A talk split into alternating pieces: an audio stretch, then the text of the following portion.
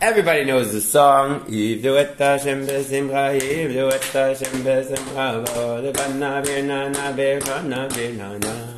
Serve Hashem with joy and come before Him with rejoicing. It's a great song. It's David Melech. I sing it a lot at my bar mitzvahs, and it's amazing. But the question is, And come before him with? Uh, rinana is a different ver- It's a different word for joy. Uh, of course, each word for joy has a different uh, element, a different aspect, a different uh, stress. Uh, rinana, I think, is connected to the word rina, which means song. So you could say, "Come before him with song," if that helps. Yeah. But um, what I wanted to do is take a step back and look at this concept that we have all taken for granted that it's important to serve God with joy and it's important to be happy. Obviously, our generation stresses that a lot. And try to see what does it really mean, simcha, from a Chumash perspective. Is that a more modern day thing? Is that a Hasidic thing? The David and Melech talk about that? What does the Chumash itself say about how do we access joy? And, uh, and, and how do we apply that to our lives?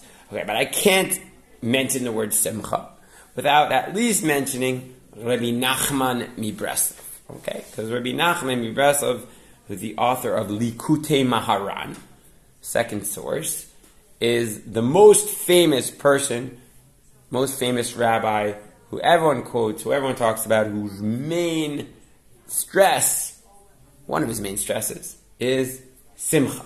Okay, so let's read it inside. Rabbi Nachman says, Mitzvah gedola liot b'simcha liot b'simcha tamid. That's also a song. That's right. It's made two songs for one. It's a big mitzvah to be happy, to always be happy. Litchaber la'archik atzvut v'amara shchora b'chol koko. To get over it and to make, go far from sadness and from the black dot with all of your strength. Okay? So there you have it. Rabbi Nachman definitely feels like you have to be besimcha. Yeah. It's a big mitzvah. It's a big, big thing, and always to seek to be happy. Right? So, you know, that alone is good enough for me to say, great, Rabbi Nachman says you should seek happiness. Or Betsy still before a child to not to escape. Many Hasidic teachers, a Hasidic movement, one of their main stress is to be happy. And so if Rabbi Nachman says it, I trust him. That's it. But, you know, there's some people will say, okay, that's a Hasidic path.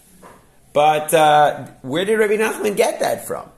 And who says we should trust Rabbi Nachman? Right? We know that uh, Hasidic movement was a movement. What was the opposite movement of the Hasidic movement? Have you girls learned about that yet? The- Lubavitch or Lubavitch is Hasidic, but a different brand of Hasidus. You're right that at least originally they were a little bit more intellectual, a little bit more learned, and not just you know dance around and be happy. So it's, a good it's a good guess. It's probably kind of, is kind of in between, uh, but Misnagdik, like the Vilna Gaon, the students of the Gra. Um, so, right? So they were originally they weren't anti-simcha chas v'shalom, but you know they were like the main stress has to be learning Torah. Whereas Chassidus says there are other ways of serving Hashem, like prayer and singing and dancing and other things like that, which are extremely important uh, to our avodas Hashem. So good. What we want to ask is, where does Rabbi Nachman get this idea that you have to be besimcha, and and how do we do that? Okay, great. You tell me be besimcha, but what if I'm not besimcha? What if I'm not feeling joy, and what if I don't even know what joy is? So what do I do then? It says in Tehillim, like, where do you make, where's the source? Like, that's like, Oh, so there we go. So you already, you mean they're telling me, well, we already found a pasuk in Tehillim that says "Ivyu et Hashem besimcha." It's true. You're 100 percent right. We could use that as our first proof for Rabbi Nachman. Although, if I want to be a little bit skeptical, I can point out that if we read David Melech carefully, does he say you have to always be happy? So what does he say? When you're serving Hashem, then it has to be done with happiness. Oh, okay. So maybe you couldn't say that. Maybe Rabbi Nachman would say, well, you're always serving Hashem, so that's why you're always happy. But perhaps someone could argue, well, when you're davening, then you should be happy. When you're learning, then you should be happy. When I'm stam, uh, I don't know, walking to the makolet, Who says I should be happy? I'll give an example. Last week I was really angry. Really angry. And I got into Hashem because I was really angry. So I wasn't happy at the moment. Right. Nachon, nachon, nachon. But so is that not allowed? Right. Are you a sinner Yeah. at that very moment because you're in a bad mood? Okay. So uh, it's worth going on a tangent for your excellent question. So I happened to be researching this today for my other class, and um, what all the rabbis say, including Rebbe Schwartz, is that no, you don't have an obligation at any every given moment to force yourself to pretend like you're happy when you're not happy. Even Rabbi Nachman writes in his Sefer that there are times for brokenheartedness. There are times to be down. To be besimcha doesn't mean that I'm always in a jolly, jovial mood. Okay, so what does it mean? It means I'm orienting myself, I'm gearing myself up towards simcha, towards positivity, towards connectivity with HaKadosh Baruch Hu. It means that when I feel up to it, if I could either be, I don't know, 1 to 10, level 4 or level 5, I choose level 5. I'm not expected to always be at level 9. And there are times when it's healthy to be even at level 2 or 1, right? It's unhealthy to pretend to be in a better mood than you're not. Sometimes there's such a thing as mourning in Judaism, right? and sometimes you're going through a, a really hard day, and it, it, to jump higher than your level will be detrimental, right?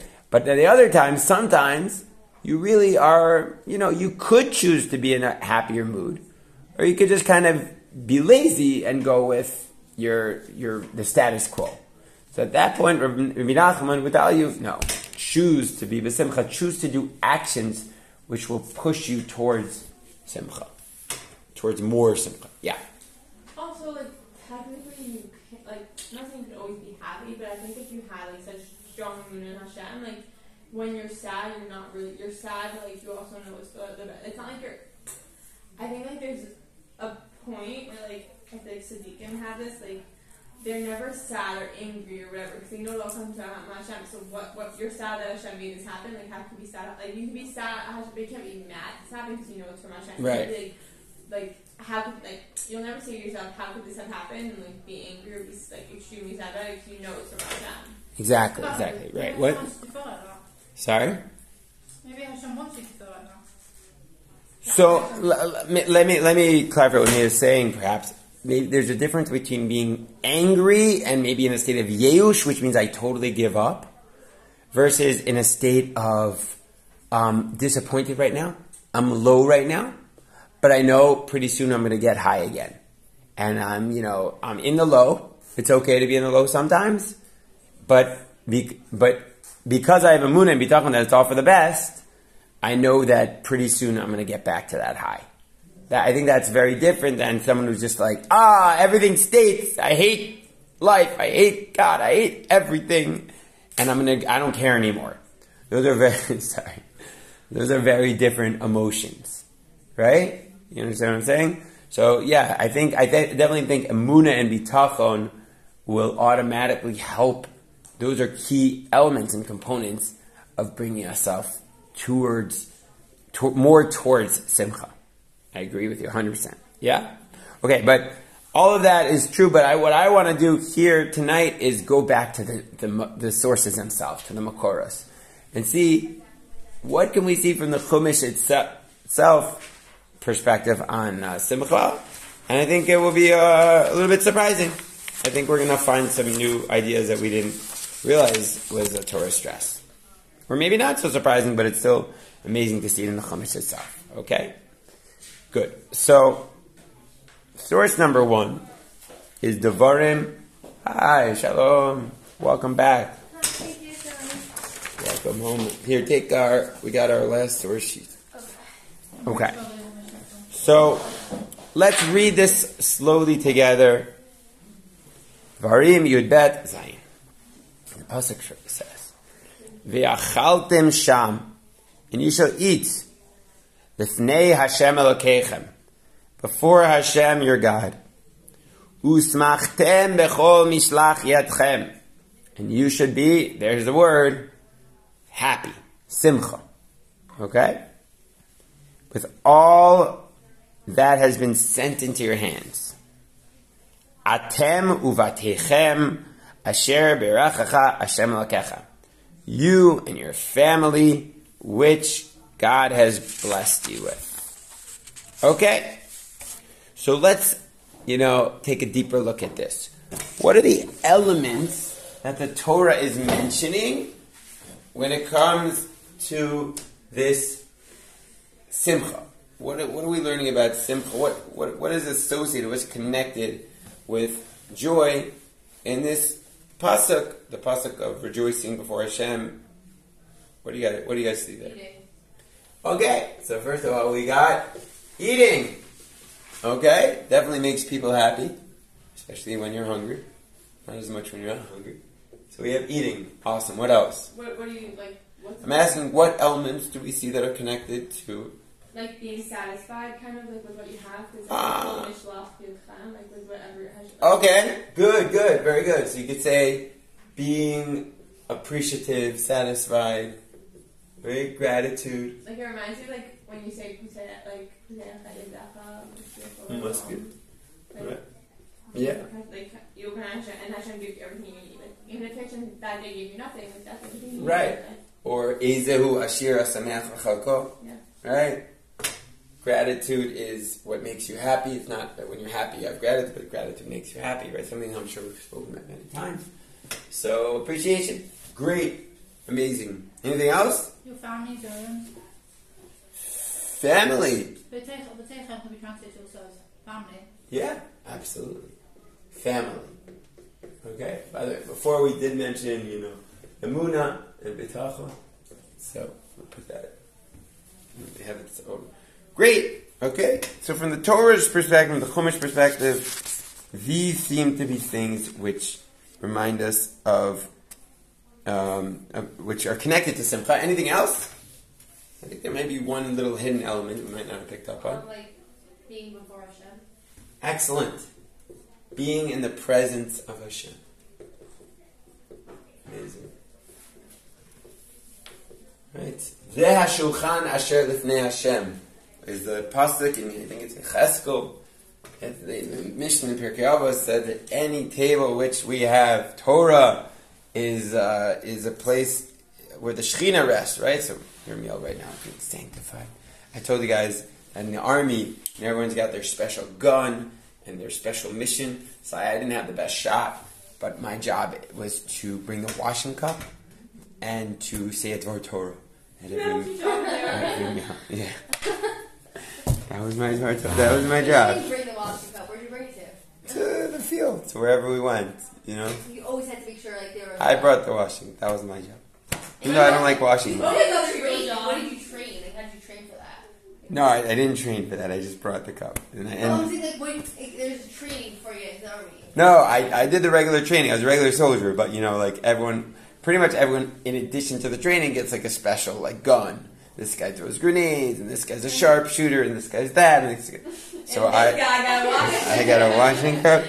It was kind of self-appointed, to be honest. I don't, Oh. I don't think the army really cared so much about, about my washing cup. did you do it self-point yourself? I just brought the washing cup, and I pretty much I like saying Divrei Torah. So Since I've been- besides I, I was you see on base. I was you know what I'm also saying? Like, it's no, I was a regular soldier like everyone. I'm still a regular soldier Oh. like everyone else, but I also brought the washing cup. Oh, oh. But you didn't get a sharp shooting gun. You didn't get. I a I Did you was have a- actually the only one in my unit that didn't have glasses, so I could have been the sharpshooter, but I don't have a good shot. So oh, That well, was- then, at the end of the day, you'd rather Yeah. not have the gun, you know? it- At exactly. the end of the day, rather than person with glasses. I also made a lot of salads and washed a lot of dishes. I made in the dishes. I, I washed a lot of dishes in the kitchen, and Have you ever? That's so you. Wait, did you have a gun? I have a gun. Yeah, Oh. yeah, but Oh, uh, so you were a soldier. If they called you, yeah, I was a regular soldier, but I but I And I also don't think that oh, washed, you didn't tell you were wearing like, you know, like your um. like only like a washing cup. Like you know, Rav Goren, that that's what he did. Oh, He, you he ran with his shofar without a gun to the Kotel in 1967. I'm not into this. I- I, I have like Like you were. Like you had, like you wore like a, A uniform. uniform? no, I have a gun. you do that uniform was. I, ha- I, ha- I, d- I did have a gun, Ah, okay. but also had to wash. Okay, yeah, That's fine. my name. Both are Good, good. Now let's see if we can discover some more elements, or be even more crazy if it was the same elements in the rest of the psukim. Dvarim Yudbet. Once again, Moshe Rabbeinu. It's all mostly in Dvarim, by the way. Really interesting. Where we talk about Simcha. Pasuk says, "Usmachtem lefnei Hashem lakeichem." Okay, so there we go. Got Simcha. What else do we have right there? Of. Ah, bing, bing, bing. Being in the presence of Hashem. Circle that. Atem uvneichem uvnoteichem. What does that mean? What does that remind us of? Family. Family. Ve'avdechem. Gotta get your slave in there.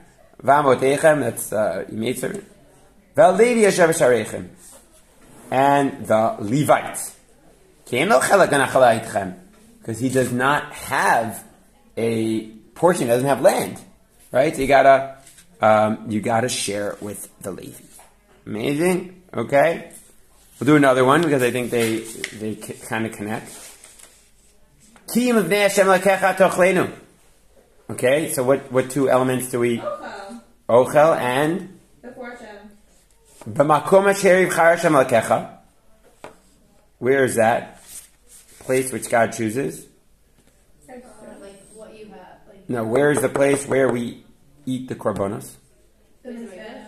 Uh, in Yerushalayim. Well, now it's Yerushalayim, but it would be the Mikdash, the Mizbeach, right?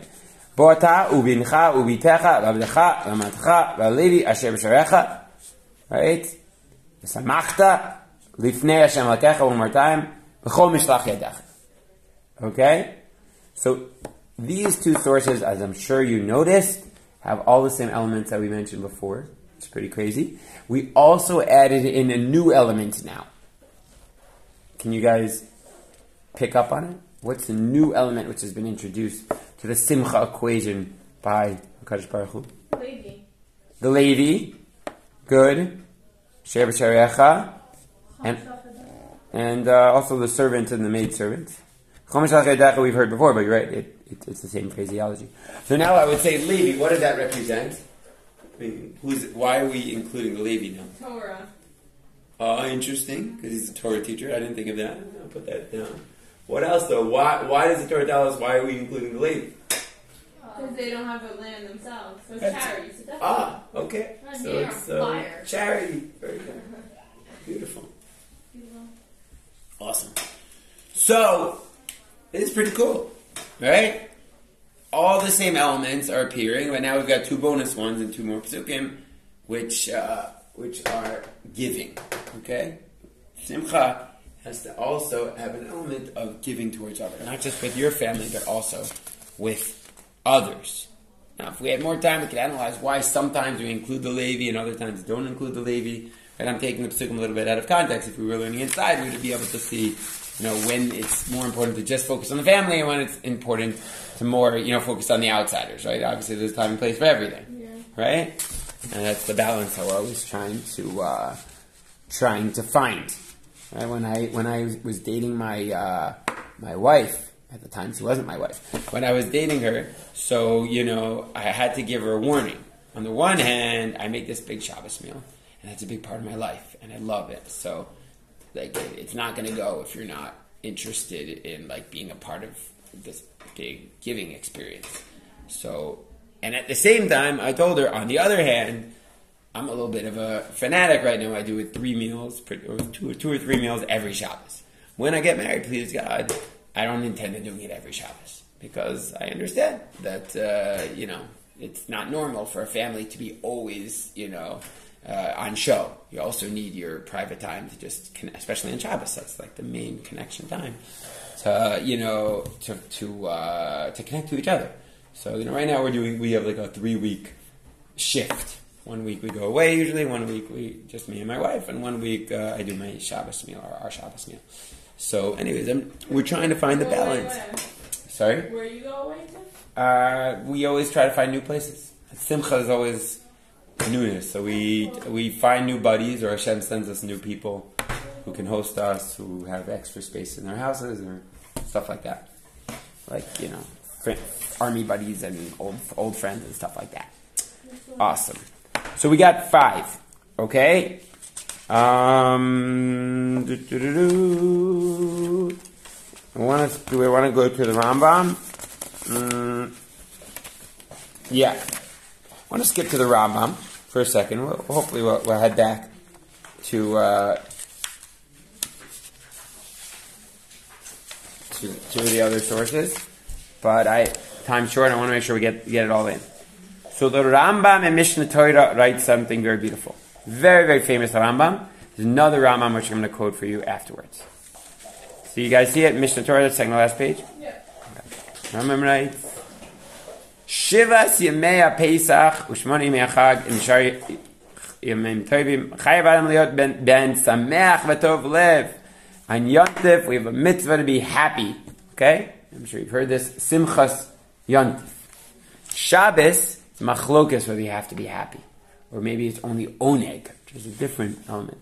Oneg is delight, simchas happy. We can talk about what's the difference between them. But a yontev, everyone agrees, the Pasuk says, v'samachta bechagech.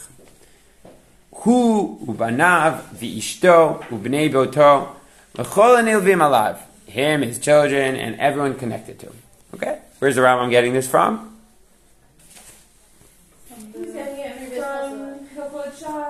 No, not from Hilchot. He, he is a... Right. Where is he getting it from? The idea that you have to have your family involved in the simcha. Oh, the places that The. Torah, Dvarim, right? What we just learned. Very good. It wasn't tough. I'm not, not no tough questions. No trick questions. the. Everyone as for him. Now watch it, v'shoda, uh, When he's eating and drinking. You also have to include the convert. Which doesn't only mean the convert. It means the outsider. Right? People don't have a place to go. Or they don't have a place that they enjoy going to. The orphan, the widow, with all the poor people. El daltot. But if you lock your doors, ve'ochel ve'shoteh hu uvanav ve'ishto, ve'eno machil mashke laniyim lamar nefesh, if you, you only have your own meal and you lock your doors for the poor people, ein zo simchas mitzvah, ella simchas kreso. Why does the Torah always orphans and the widows? Also, the Shulchan Aruch always adds them. Why do they specifically use that language? Why does for them? Like, That's a great question. Because in biblical times, they represented the key people who didn't have um, someone taking care of them. Okay, and in the olden days, everything was familial. Everything's taken care of by the family. So if you had a mom and dad, you're you're okay. You're Mr. Dar. But if uh, an orphan represented someone who didn't have anyone taking care of them, and so you, someone had, so the Torah goes out of its way to someone has to take care of them. And the widow. It's the category it represents. That's like obvious. I don't know why it always mentions them though. I'm saying, why does it say so so often? Why does it go out of its way to, to stress it? Good question. A, I could suggest that clearly that this is one of the most important messages of the Torah. If it ends up saying this mitzvah 40 times, like everyone needs to hear then it's not just another little detail. This is It's not one of the so core. embarrassing for them, like making them look like never. May not appreciate that. It's a good. It's a good point. I don't know. I have to speak to uh, to an orphan and ask them, like, do you think the Torah making a big deal about it makes you feel like a nebuch? But I think it's trying. I think most understand that that wasn't necessarily the norm in that society in that time period. People didn't necessarily take care of the orphan and the widow, and the Torah is like a good father, so to speak, just trying to make sure that the message gets brought across. Because usually other parents have forgotten. Just keep reminding them. Something like that, right? Um, yeah, yeah.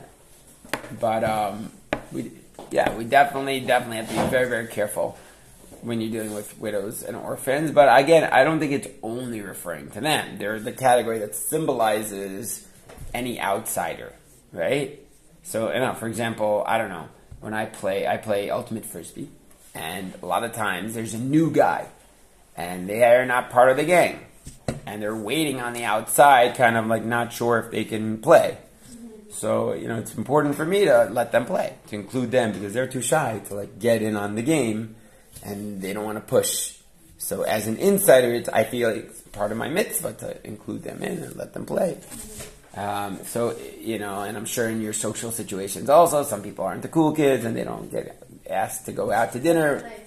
So it's really important to remember this mitzvah.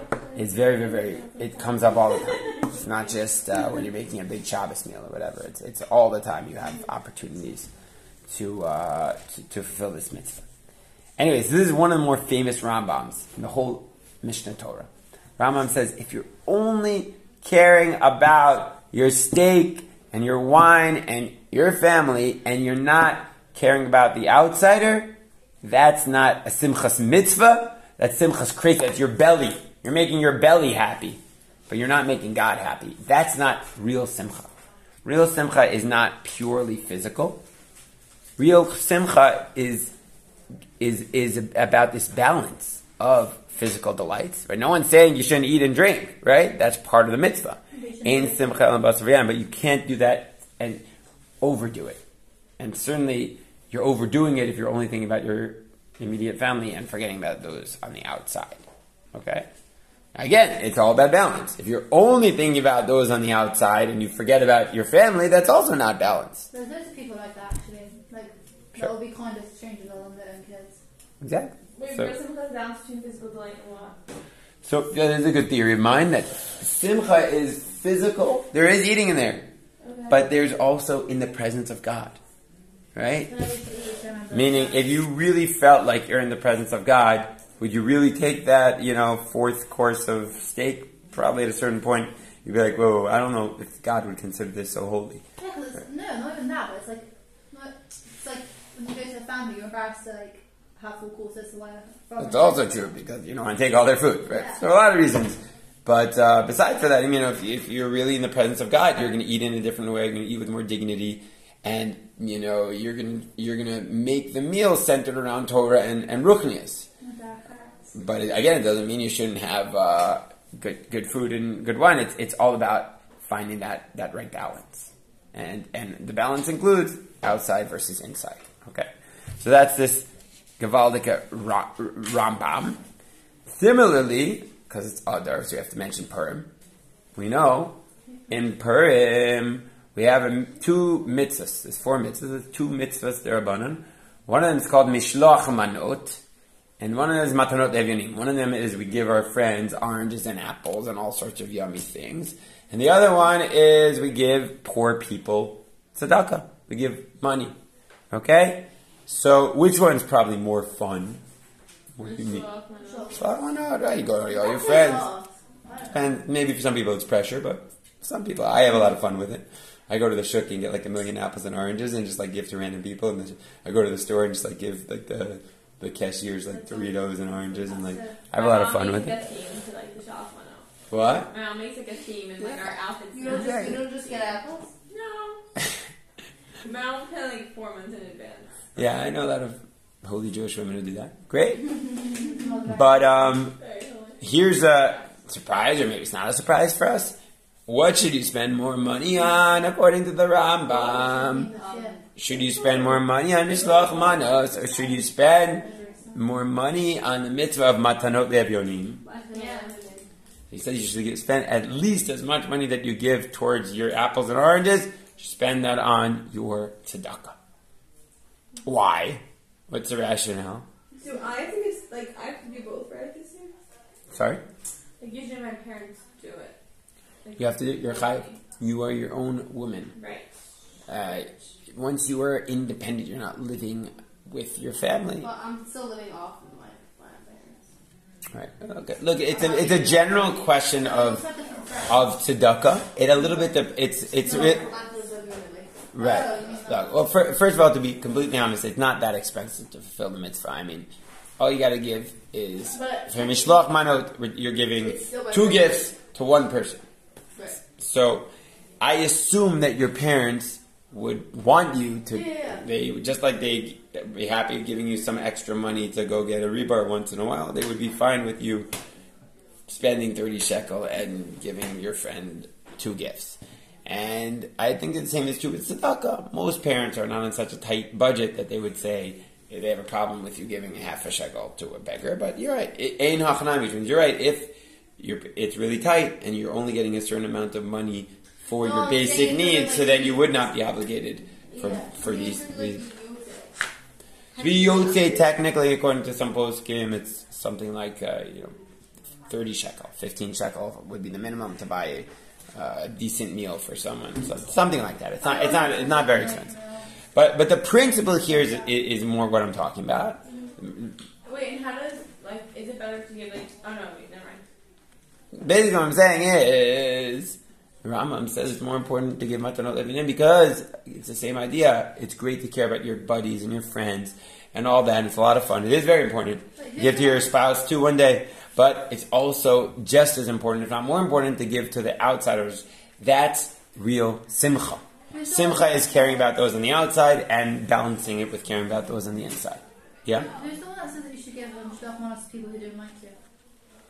Ah, it's a good question. I'm trying to remember offhand. Right, someone does that. I'm not making it up.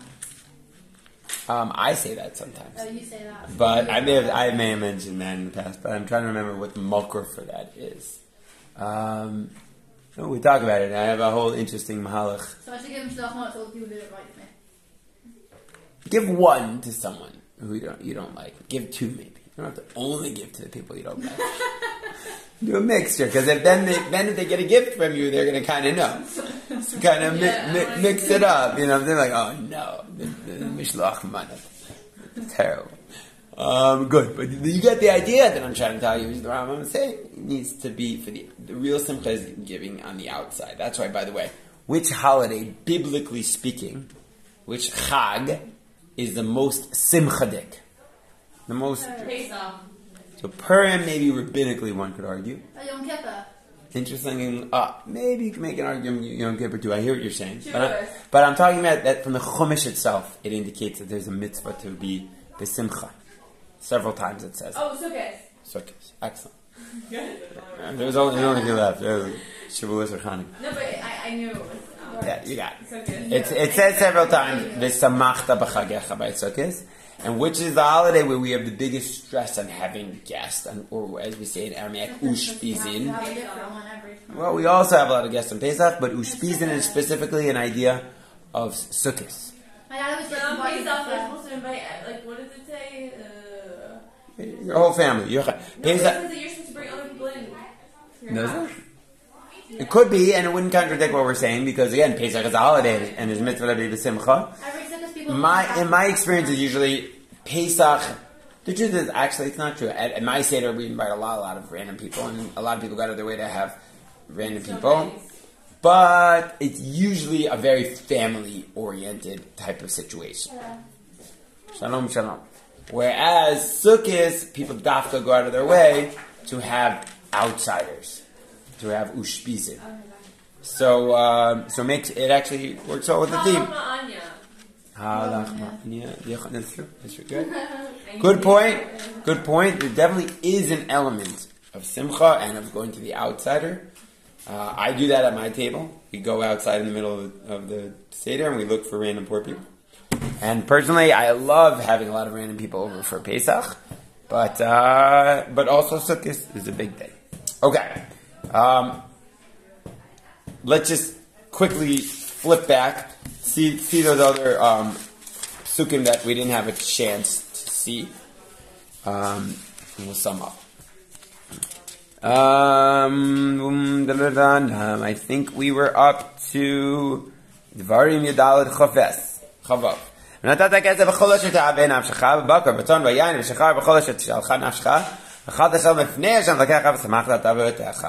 You should give kesef and all that your soul desires with meat and with wine and with beer.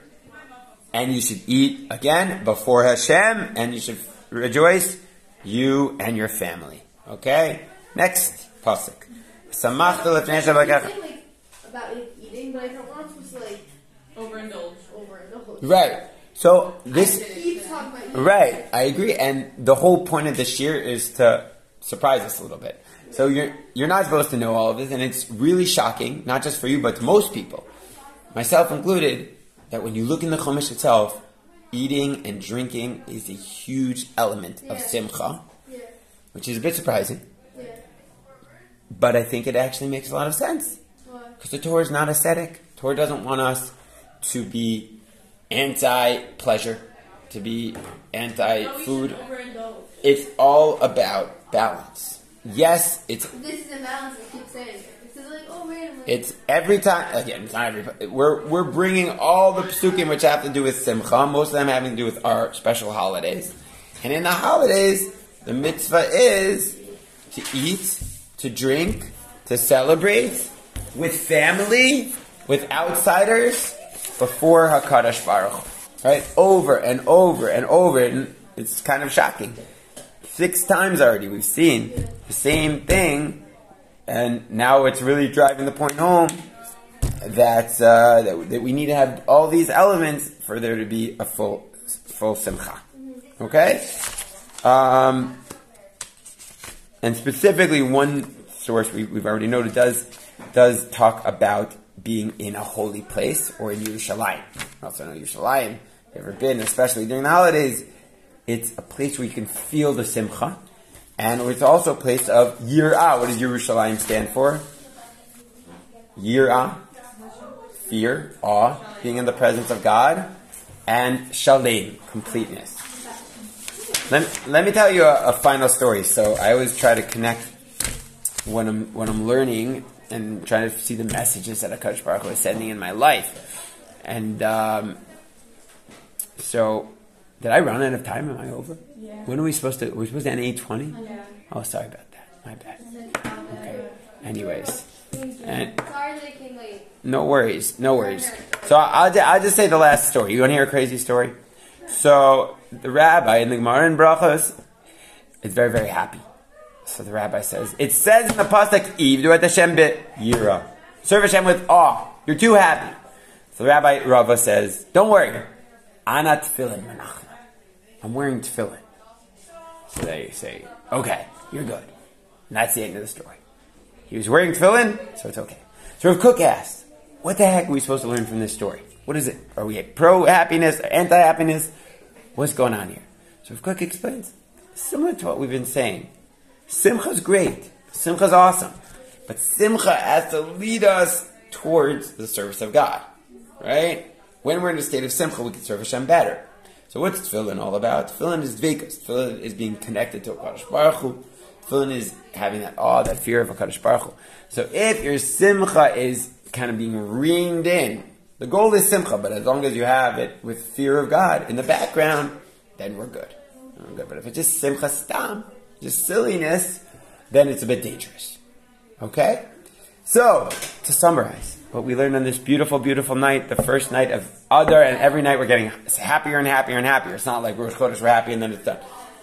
Is that in order to be besimcha from the Chumash perspective, we need to eat, we need to have good food. No, we need physical, balance with spiritual, being in the presence of Hashem.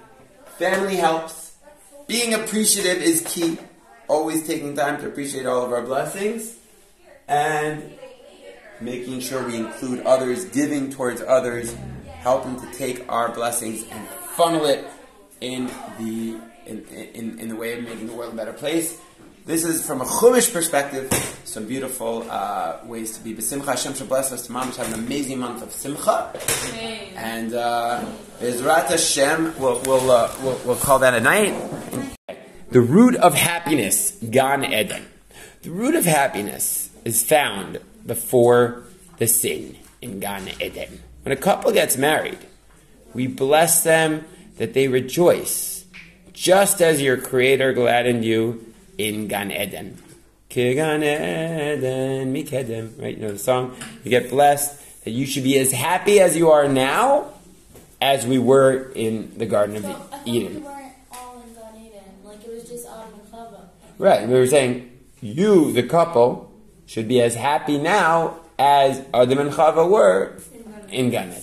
Okay? Mashma, meaning to say that we were very happy in the Garden of Eden. Okay? We're talking about before the sin. Okay, so we want to find out how do we go into happiness, how to get rid of the sadness, because again, we're trying to, you know, multiply our happiness. We got to figure out what made us so happy in the Garden of Eden, and how do we get back to that? Okay, so the Rebbe is saying. The state of Adam and Gan Eden was the root of happiness. He's something. He's saying something very deep. He's saying, man is born happy. Our natural essence is happy, and stuff gets in the way, which takes us from being happy. Sometimes you might just wake up and you're in a happy mood. And someone says, "Why are you so happy?" And you can say, "I don't need a reason. I'm a human being. I have a soul. I'm in the divine image. That's it. I'm breathing. Like that's that's it. I'm I'm meant to be happy. Sometimes stuff holds us back from being happy, but that is our natural. You know, our clock is disposed supposed to be at least to be happy. Yeah. So here it's saying that like simcha is like like happiness, but like other ways of like explaining it, like so it doesn't follow the way of explaining it as like peace, because like a lot of people say like simcha is like peace. You're making a great point that when I'm saying simcha and equating it with happiness, I am totally over. Like I thought it always means like peace and. I, I would say generally shalom or shalva would be more peace and tranquility. And simcha is more connected to joy. But any translation we give is going to be a little bit inaccurate because it's not the word simcha. Yeah. So we have to define the word simcha. Mm-hmm. I don't have time right now to give a whole, Yeah. you know, but we're just jumping right into it. It's connected to joy. And I think it's also related to the word smicha, which means growth. Rav Hirsch points that out. When you're growing in life, you're in a state of simcha. It's uh, a certain calmness, connectedness to a Kadosh Baruch Hu. Uh, for sure. There's a lot to talk about. What is simcha? But we're just jumping into it. We're reading this Maimar, even though we haven't defined everything perfectly. Okay, so the Bilvavi is saying, if we get back to the Gan Eden, we'll be happy. In the future, we will once again have this happiness. We will also fix up our sadness. Chazal tell us that Tisha B'Av will be transformed into Yontif. So that's something I'm excited for. In the end of the day, the world. No more fasting. Pretty exciting. And Tisha B'Av is going to be a big, happy day. Good. Let's get into it. The root of sadness. The root of sadness is Amalek. We have explained what the root of happiness is, but what is the root of sadness? Okay? If we understand what sadness is, we will understand how to get rid of it, and therefore to naturally go back to being happy. Sadness is rooted in Amalek. Amalek is called Rashis Hagoyim, the first of the enemy nations, and they are also the heads of the Erev Rav. Okay, remember the Erev Rav, those people who joined the Jewish people who ended up causing all those, the trouble, according to the Midrash. So, again, these are all Kabbalistic spiritual concepts, but he's saying on a Kabbalistic level, Amalek represents evil, and Amalek is connected with Erev Rav, the negative uh, people who joined us. Okay? He also notes, I, I, I, I did cut and paste. This article is a lot longer. I just knew we weren't going to have time if I did everything. But he talks about Amalek, Erev Rav. There are five parts of the Er- Erev Rav. There are five different segments of them. Fine. Amalek causes sadness in the world, both because they are the first of the nations and both because they're the heads of the Erev Rav. Okay, there are two root kinds of sadness in creation. Let's get into it. One kind of sadness comes to us because of our element of earth in the soul. That is a materialistic kind of sadness that has to do with our body's desires. The body's desires for materialism are responsible for this kind of sadness. So the Bilvavi is, is relating to a Kabbalistic concept that every person is made up of four elements, okay? Earth, water, wind, and fire. Okay, I don't have so much time to get into it right now. But basically, earthiness is related to materialism, to physicality, to that part of you that when you wake up in the morning just wants to go back to sleep, to that part of you that just wants to stuff themselves with food and drown away all their sorrows. That's earth. Okay, that's earthiness. That's the first one. That's apparently the first one and the first cause of a lot of people's sadness, says the Bilvavi. Okay, so you're going to ask, why is our generation probably the generation that struggles the most with sadness? Right? It's amazing. We have so much physical abundance, and yet we have so much more issues with happiness. You said earth, fire, water, and air. Yeah, earth. Because we're so focused on. It's because we have an overabundance. Exactly. Says about Bavi, we have too much materialism, and when you over in Amalek equals sadness, And sadness. and sadness cause number one is overindulgence in materiality, in physicality. Okay? In materialism. Again, I'm not saying chas v'sholem that physicality is bad. That actually we just if you It's to a certain point, you need to learn Ex- balance ex- exactly. It's about the balance. In other words, the Torah itself always mentions simcha specifically in the context of eating and drinking. But Hashem in the presence of God. Right? In the presence of God, you're eating and drinking. Physicality is good, right? The first mitzvah is to eat that fruit. Adam and Chava, but it always has to be in balance.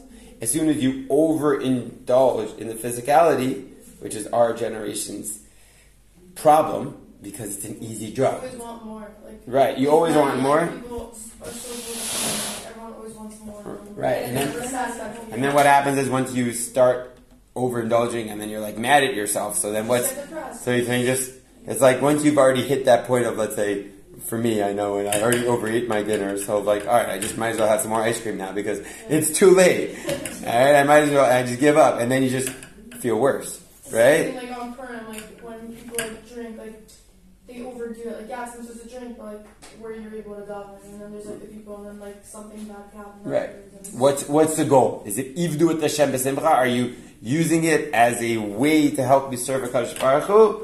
Are you making You it? can get advantage of it. You're using it as a loophole to get. Like, I feel like people like for example like, are like oh it's a mitzvah, but then they just use that as a loophole to like Right. as, to satisfy. Right. Not, but it's not just Purim. It's pretty much anything. Anything in Judaism or anything in life can really be do, doing that.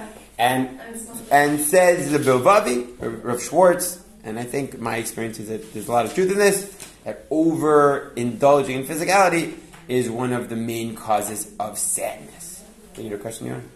Uh, I was gonna say also when you overindulge in, in like physicality, then like you you spend so much money and time like like trying to get it, and then you realize like there's no meaning to it, and then like Right. It just becomes uh, a god. It becomes a god, something you worship, and you devote your life to it, and then you feel even sadder because what did I just do? I just devoted everything I was doing to something which is ultimately meaningless. And yeah, so it's a it's a cycle of bad, and it starts it, it starts with uh, with with over overdoing it, and again, it's so it's so challenging in our generation because we have so the ability, right? We because we're not as poor and we have so much abundance, so why not? And it makes you feel good, but in the long term, it doesn't make you feel good. It makes you feel bad, actually. Okay, good. So it seems like you guys are connecting to this first idea. The body's desire for materialism is responsible for this type of sadness or earthiness, okay, connected to the quality of earth. Okay. Um, there's another kind of sadness, and this has to do with our mind. Okay, so it's not physical; it's more uh, esoteric, more spiritual, more cerebral. This is a sadness caused by our doubts. Okay, this is the, the fam- two famous quotes. There's no happiness like the clarification of doubts. Ein simcha kehatarat hasfekot. It's a Gemara in the Yerushalmi, and it's a very famous quote that sadness comes from doubt. And I'm sure there's a, a quote you've heard before. Amalek is gematria, right? Numerical equivalent of 770, 240. And what else is that? Safek 240. So, right? Adar is a time when we wipe, we're focusing on wiping away Amalek. Right? Who's the descendant of Amalek? Low. Haman. Look, different thing. Good guess. Haman, and Haman was trying to put doubt, saying everything's fate, everything's goro, it's not divine promise, it's not a pratis. So, he's doubt, right?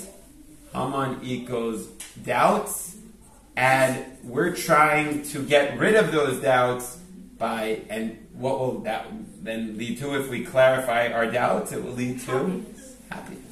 Exactly. This is still part of Earth. No, No, this is- this is this is a separate thing. It's not related to Earth. Let's let's see what it relates to. I think he, I think he's going to talk about it. I think he's going to talk. About it.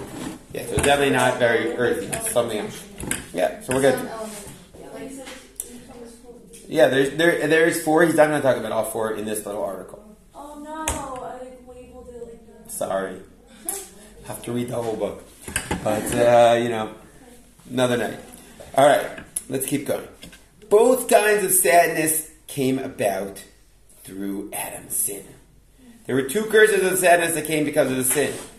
With pain you shall eat, or bi'itzavon tochalna. Remember the curse that uh, ha- that uh, that Adam and Chava got, that Adam specifically got. And with pain shall you bear children. That was Chava's curse. Okay? The sin of eating from the Das damaged our das and created a sadness that can come from our mind. And this is connected to the pain of childbirth. The other kind of sadness comes from materialism. This is the pain of having to work hard in order to make a living. So, if we categorize again, there were two negative results of the sin of Adam and Chava, right? There was childbirth and there was work. Work, bitzavon tachalna, is associated with yeah, and that's true. Um, nowadays, in the olden days, men had to work. Now women have to take care of both of them. It's tough being a woman. Yeah, we have to do both. Wow, maybe, if you marry the right guy, you'll only have to do one of them. No, I'd be too bored. It's not the Shem, or not the depending what you want. So, Yeah, childbirth is specifically connected with uh, a- an, an X in that intellectually something went wrong.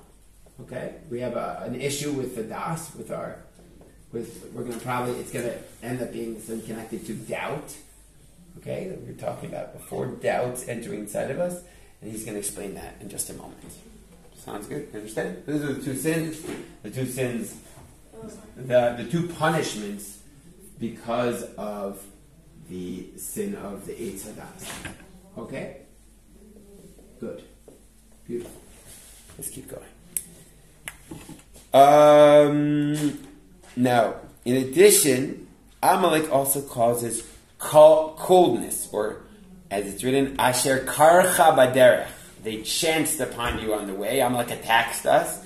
But the Rashi explains, karcha is a relation of core or coldness. When you're sad, it causes you feel cold, feels you disconnected, right? Warmth that comes from from from from from from from connection and from clarity, and coldness or disconnection is the opposite of that, and that's Amalek. Okay, so I'll also add that in. Amalek equals Asher Karcha Baderech. Asher Karcha Baderech, which means because they're both they both rooted from sadness, and sadness is doubt. yeah, So they're both doubt. Like work and childbirth, they're both doubt. right, and but and childbirth is intellectual doubt. And when there is disconnection, it's like it's like it's cold. And when, when and when it's cold, it, it leads to disconnection.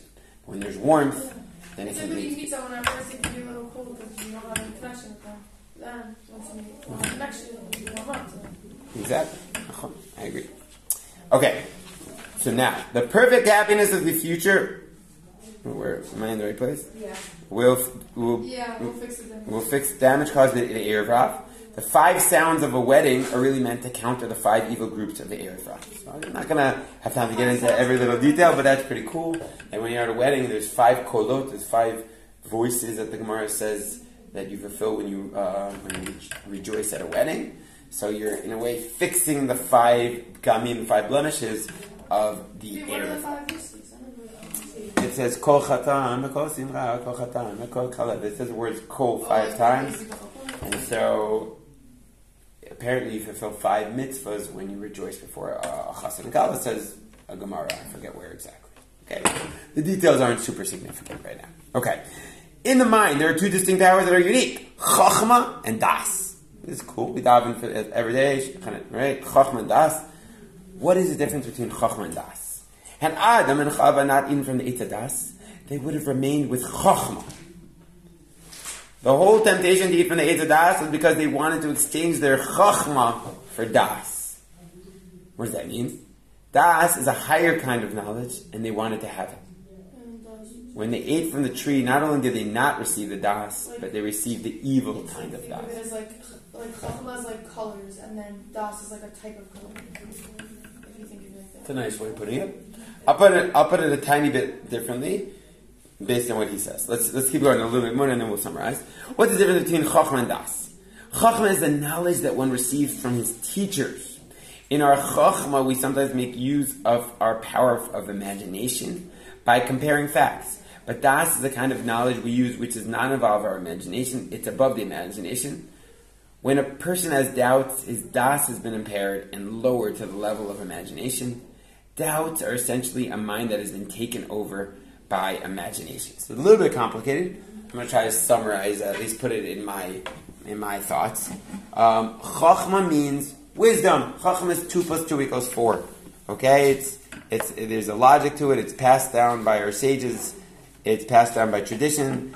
It, that's that's Chachma. Adam and Chava wanted more than Chachma. They wanted Das. Das, I would I would translate as experience. Okay? It says Adam yada et ishto. Adam knew his wife.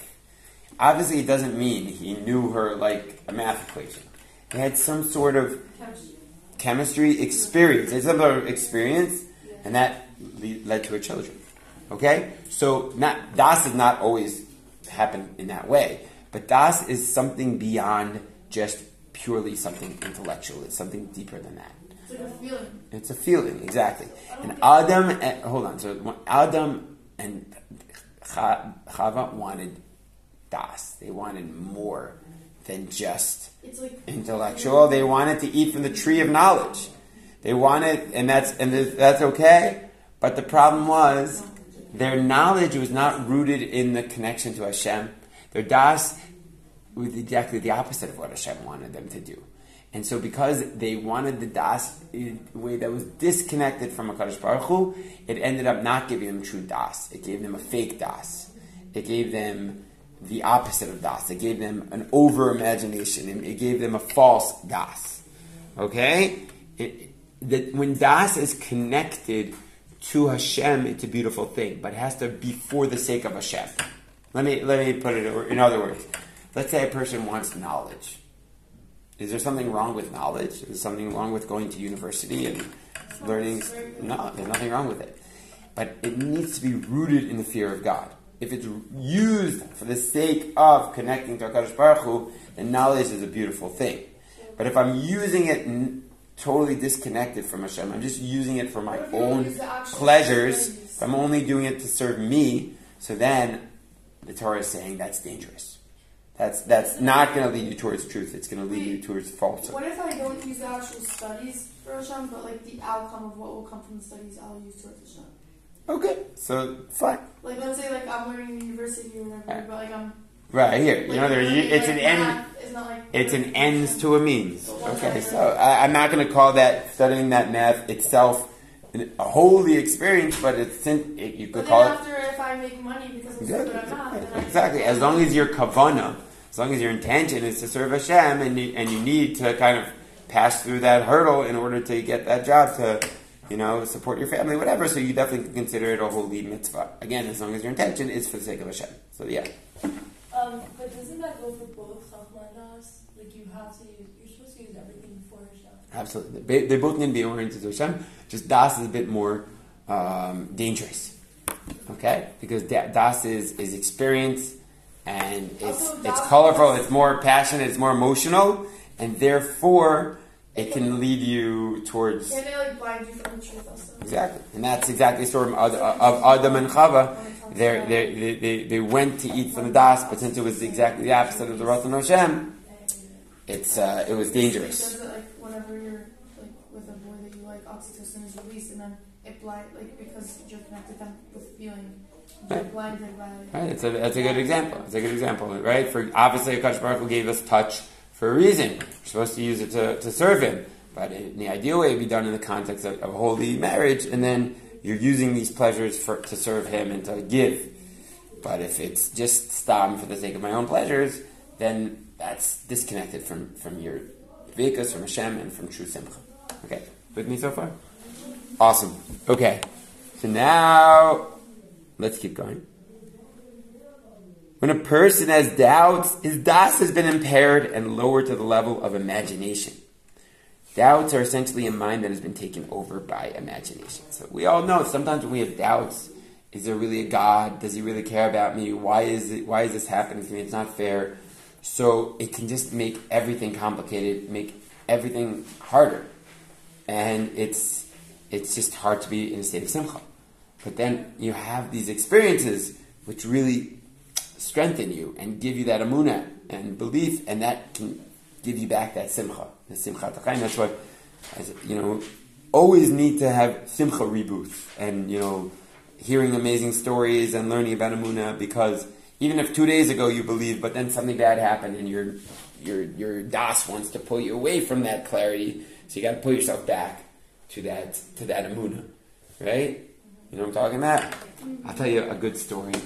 When I was in Bar Ilan University, I, I studied Bible. I studied Chumash, Tanakh, and um, yeah, and, and we, we studied academically, which means a lot of biblical criticism, a lot of questions that are being thrown at me, and just you know, 19, 20 year old kid just coming from yeshiva. Uh, thankfully, you know, I was always religious. I kept davening three times a day, whatever. But uh, but definitely put some questions in my head. Definitely not a healthy uh, place for for someone when you have all these smart people trying to throw doubts in your head. Yeah. So I remember one uh, winter, I went.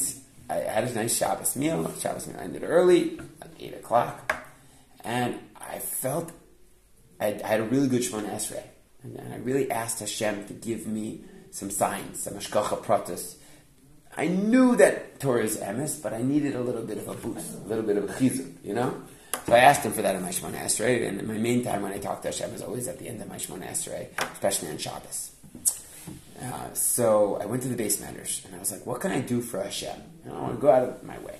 So I always love learning Chumash. Like my passion is learning Chumash and Tanakh. But I haven't always loved learning Gemara.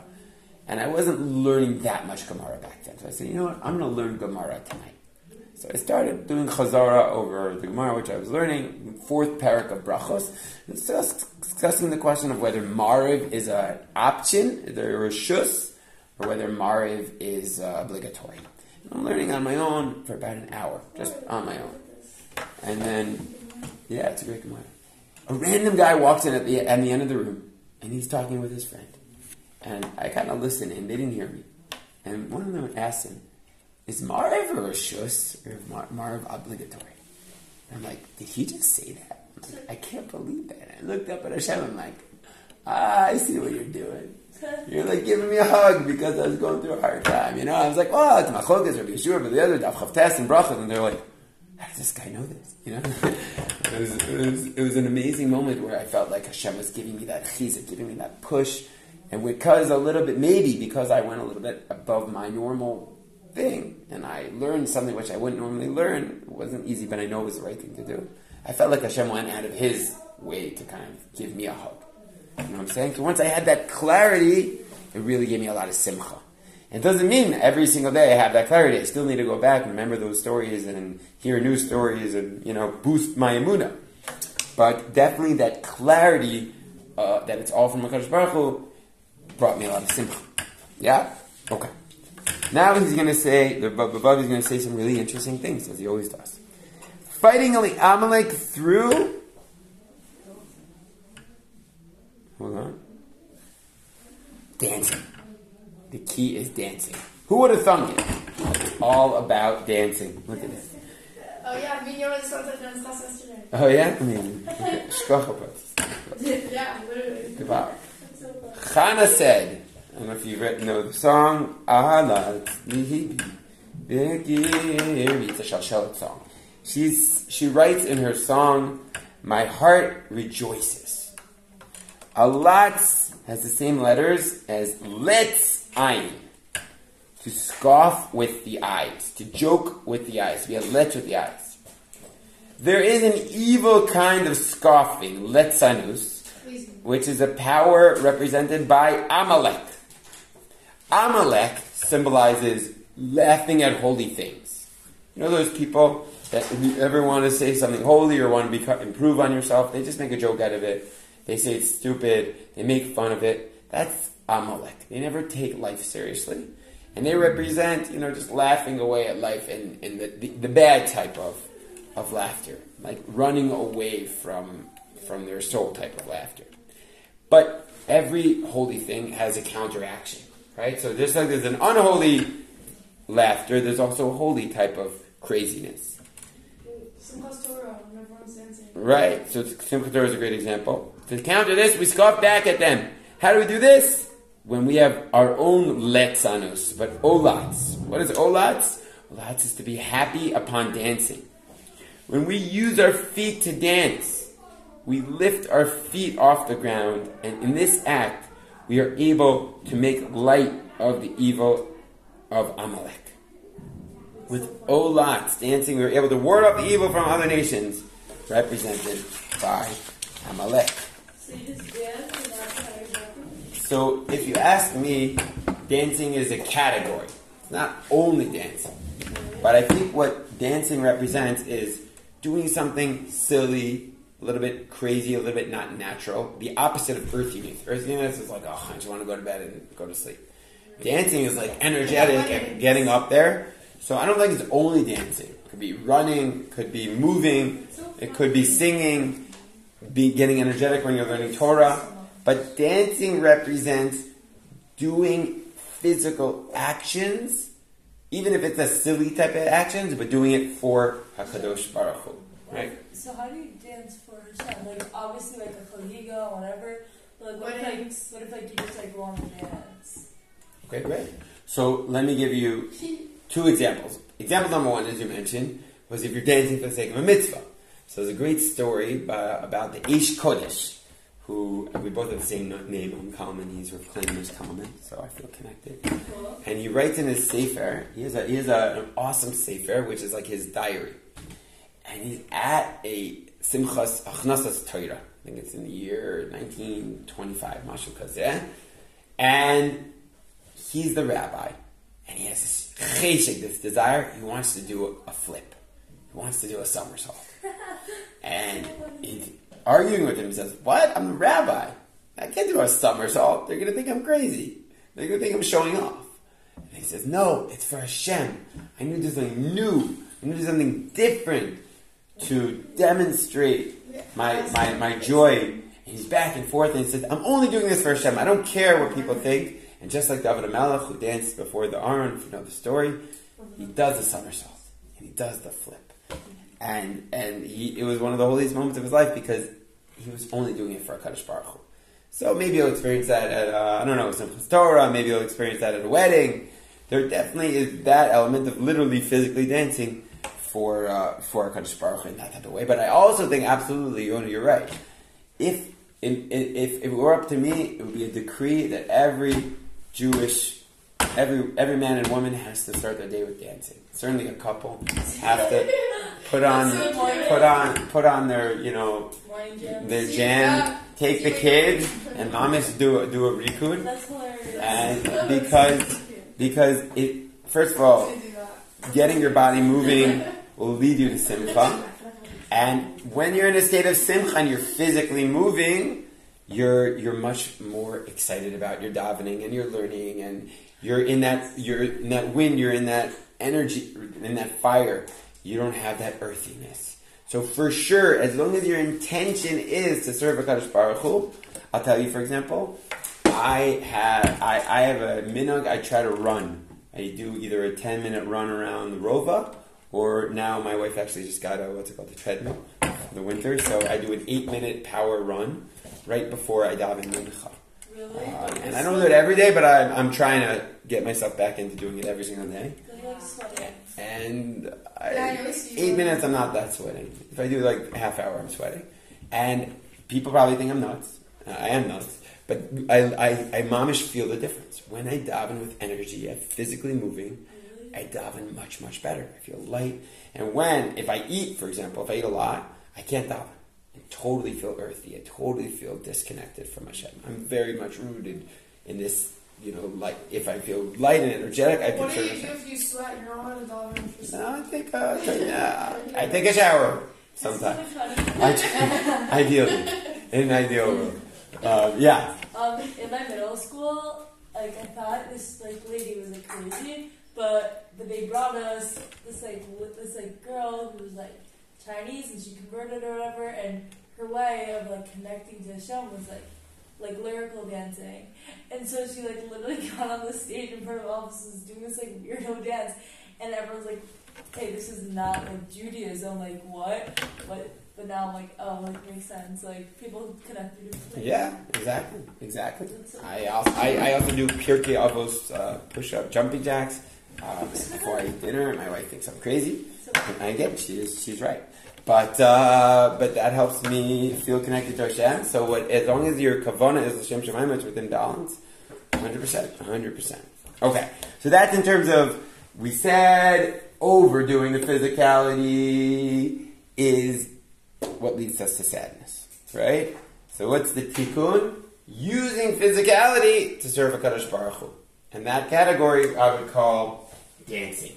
Dancing for Hashem is is physical actions for HaKadosh Baruch I also feel like dancing like clears your mind, so it's like you won't have any doubts. 100%. And downs, downs. Yeah. She comes to her dance class. Yeah, Yeah. absolutely. Absolutely. It's, it's, it's, it's, it's huge.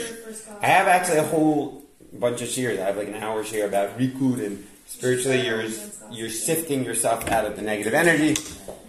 But again, the main idea is that any physical action that we're doing for HaKadosh Baruch Hu, it, it, it, it's huge. It's huge.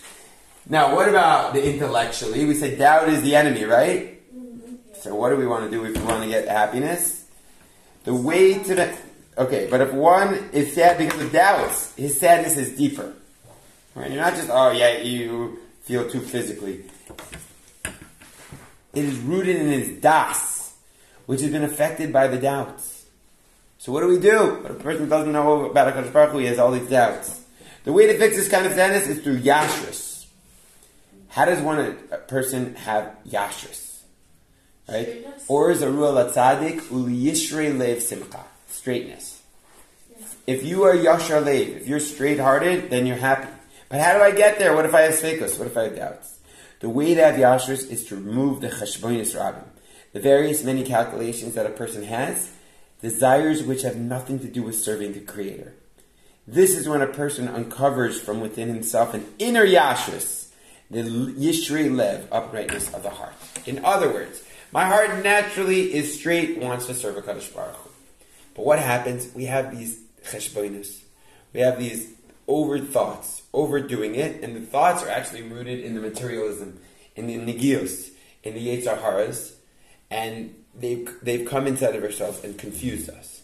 Okay? So someone we gotta find a way to get away from all of those inner doubts and get to this inner clarity of interconnectedness to Kadosh Baruch. Okay? Like about Hashem. Doubts about Hashem. Doubts about Judaism. Doubts about everything. Right? So I think what he's a little bit alluding to is this is also the avoida of Adar and of Purim. Right? We know this is idea that when you drink, when a man drinks on Purim, he should get to a place where he's a little bit wobbly about his math. Where he can't count up that the gematria of uh, Arur Haman and the gematria of Baruch Mordechai, which are the same gematria, amazingly enough, but he can't count up that they're, they're the same. It's kind of like a test to see. But he like thinks that like he like switches it like Baruch. Yeah, when he switches Baruch Mordechai and Arur Haman. So some explain that that means he can't count it It's up like a anymore. Test to see if he's actually straight. Wait, how does Th- it- In other words, what that's trying to say is that so often, sometimes our intellectual logic, our philosophy, is is getting in the way of our inner knowledge of a Kadosh Baruch Hu. And somehow drinking, when done in the right environment, when done in the right way, the right context, right, is meant on that one day of the year to help this man kind of feel that inner connection to Hakadosh Baruch Hu. That sometimes all these doubts, this svekos, this amalek, has gotten in the way of. Okay, and by the way, important, not only through drinking. Okay, I think, and it's not only on Purim. There are other ways which a person can feel connected to their neshama and not to all those philosophical, you know, doubts that, that are being. Let's throw some ideas. How else can a person feel connected to that straight-heartedness? Singing. Singing. Exactly. That was the the first idea that came to mind. When I sing a Kabbalat Shabbat at the Kotel, I'm dancing and singing. I just feel like Hashem. I Yeah. feel that. And all those Well, questions I had how it is. beforehand kind of melt away. So I think singing, dancing, um, and there are other ways, but but I think that's one of the primary, healthier ways with no negative side effects. Um, that yoga. I that, that like yoga can help. Yoga. Like I don't know. I've never done yoga, but I, I think yeah, I would say hitbodedut, talking to Oh my Hakadosh gosh, I Baruch love Hu, it. is absolutely a strong way in which we can uh, we can definitely feel that yashris halef. So I don't want to go too much over. I know uh, I know I don't want you guys got to wake up for Nate. You know, get your get your things going. But um, I actually want to do that one day. let's let let's let's give you guys a homework assignment. Okay, sounds good. Yeah. Um, and then I'll ask you a second question. Homework is um.